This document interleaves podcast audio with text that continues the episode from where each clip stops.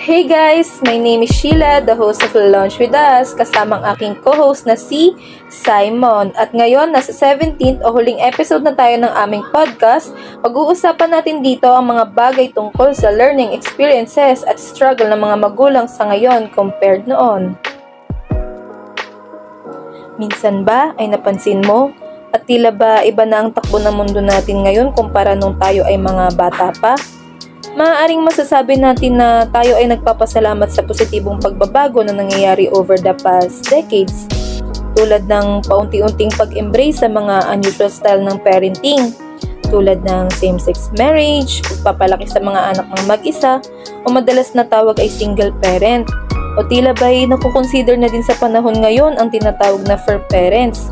At sa paglipas ng mga panahon ay unti-unti nang nagiging open-minded ang mga tao sa mga bagay na hindi nila nakasanayan sa nakaraan. Tara, kami ay samahan habang kayo ay nakikinig sa huling episode ng aming podcast at balikan natin ang mga bagay noon bilang magulang kumpara sa kasalukuyan ngayon. Kasabay ng pagdaan ng araw, iba't ibang bagay na din ang naiimbento. Isa ang teknolohiya sa pinakamagandang halimbawa para dito. Sa pag-usbong ng makabagong gadgets, isa rin itong malaking factor na unti-unting nakakapagbago sa parenting style ngayon. Noong araw ay wala pang social media app tulad ng mga Facebook, Instagram, Twitter, YouTube o kahit pa TikTok. Dito rin sa mga panahong ito ay talagang matututukan mo ang paglaki ng isang bata sapagkat walang ibang paglalaanan ng oras ang magulang at ang anak kundi ang manood lamang ng telebisyon sa sala. O di kaya ay magkwentuhan habang naglalaro ng mga laro ang nabili tuwing namamasyal ang pamilya. Pero gaya nga ng sinabi ko, sa pag-usbong ng teknolohiya ay masasabi din natin naging madali na lamang para sa mga magulang ang alagaan ng kanilang mga anak. At madalas, naiiwan na lamang itong mag-isa habang nakahawak ng cellphone o tablet sabay nanonood ng mga palabas na pambata. Gaya ng nauuso ngayon na Peppa Pig at Coco Melon na kung saan ay aliw na aliw at nalilibang ang mga kabataan. Kung kaya't may oras na din ng mga magulang nito na gawin ang mga ibang bagay na walang pangaba sa kanilang isipan. At dahil sa mga teknolohiyang nagbabago, ang mga magulang ngayon ay mas pinipili na lang nila na paglaruin ang kanilang mga anak sa loob ng kanilang tahanan kaysa makipaghabulan sa kanilang mga kalaro sa mga eskinita. Noong dati ay tila ba masaya ang naging childhood memories ng mga kabataan dahil na-experience nila na tuwing sasapit ang hapon ay oras na nila para makalabas ng kanilang mga bahay upang makipagkita sa kanilang mga kaibigan at maglaro ng tagu-taguan, tumbang preso, piko, patintero at iba pang larong kalsada. Pero, huwag ka lang uuwing madumi ang iyong damit at may mga galos ang iyong tuhod at siko dahil tiyak, tingot ang aabutin mo kay nanay. Pero ngayon ay tila ba mas gugustuhin na lamang ng mga magulang at ang anak rin mismo na magbabad na lamang sa mga online games hanggang abutin na lang ng gabi at makatulog at kung minsan ay pabor pa ito sa mga magulang. Dahil nasa mindset na lang nila naligtas ang kanilang mga anak sa kapahamakan dahil sila ay nasa loob lang ng kanilang tahanan. According sa 2018 UK study na galing sa National Trust, sa loob ng isang linggo, walang oras lang ang suma total na nasisinagan ng araw ang mga magulang sa labas. At ang kanilang anak ay apat na oras lang ang suma total na sila ay lumalabas ng tahanan. Ah, okay, DJ Simon. So, ikaw ba minsan noon eh napapagalitan at napagbubuhatan ng kami ng iyong mga magulang dahil ikaw ay sutil? Oo naman DJ Sheila. So, napansin mo na ba na sa ngayon, eh, madalang na lang ang mga ganong sitwasyon? Naalala ko noon, grabe ang pagdidisiplina ng mga magulang natin sa atin. Tsaka, alam mo na mga susunod na mangyayari pag ikaw ay naging pasaway.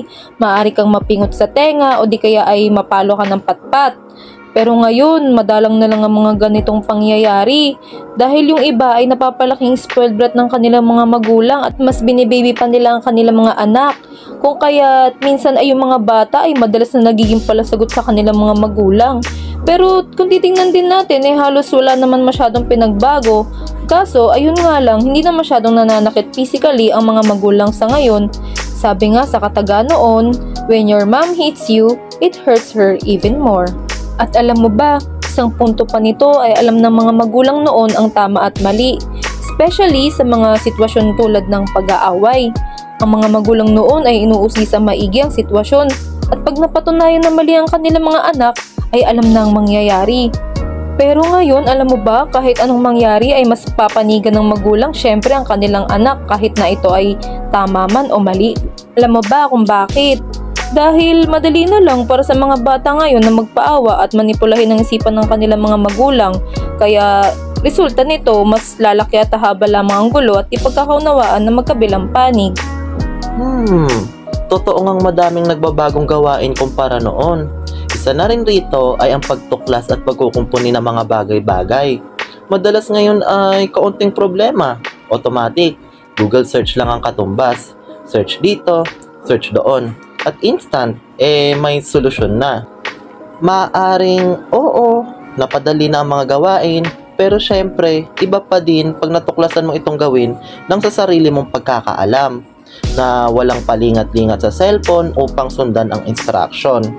Taong 2015, naglabas ng statement ang Pew Research Center na 43% ng mga nanay at 23% ng mga tatay na sa tuwing may problema, especially sa tahanan, ay nagsasearch na lang ito sa internet. Ah, DJ Simon, pansin ko rin, alam mo ba, sa paglipas ng mga araw, unti-unti na din ang pagkakaroon ng bukas na isipan ng mga tao na sa pagbabagong ito, ay naiiba na rin ang itsura sa tradisyonal na pamilya noon. Tapos, according sa Pew Research Center, na ang total percent lang ng bilang ng single parent noong 1980 ay 19% lamang.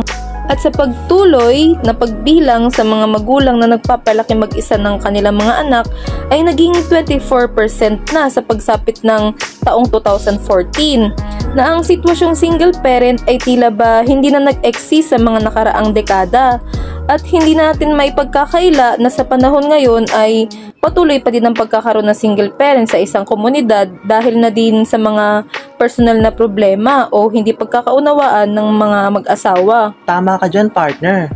Pero meron pa din mga taong pilit kinakasanay ng mga bagay noon mapasa hanggang ngayon. Talaga ba partner? Ano naman ang mga yun? Gaya nga ng sabi ko, kung meron man mga taong bukas ang kanilang isipan sa mga bagay na ganito, di pa rin natin may iwasan ng mga taong pilit sinasarado ang kanilang isipan at inuugali pa din kung anong bagay ang kanilang nakasanayan. Tulad na lang ng mga magulang na pilit pinagkakaroon at minamandato ang kanilang anak na dapat sila ay magkaroon rin ng sariling anak dahil pagdating daw ng kanilang katandaan ay wala daw mag-aalaga sa kanila at magiging malungkot ang kanilang buhay.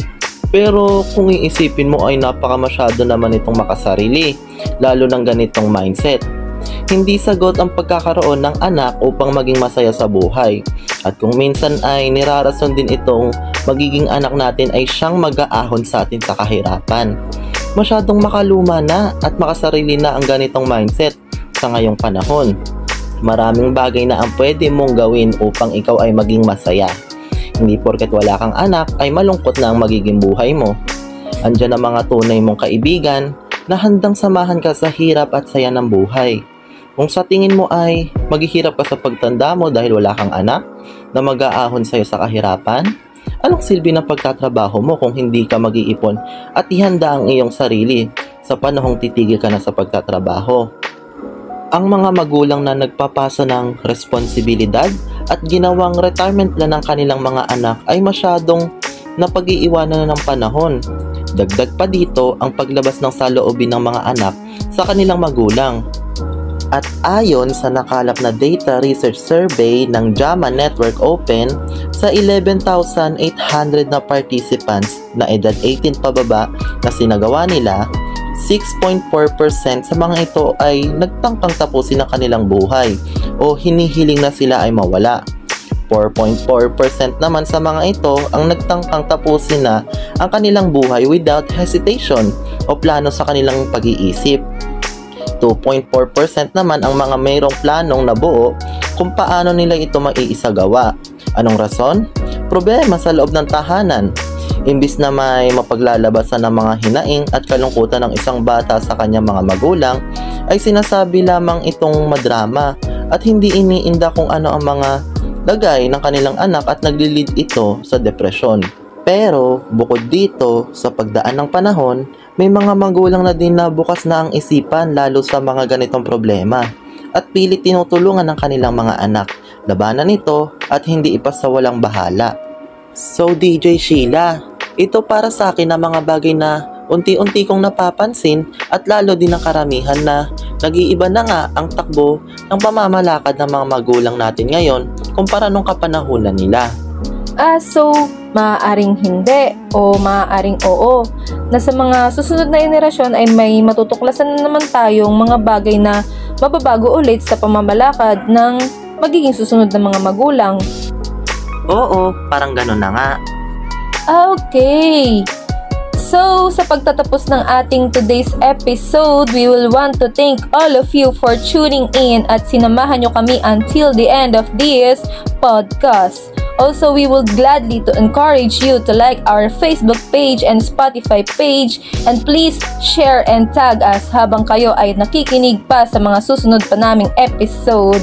Again, this is your host, Sheila, and my co-host, Simon, at nagiiwan ng isang mahalagang statement from a Chinese proverb to understand your parents' love, bear your own children. Bye-bye!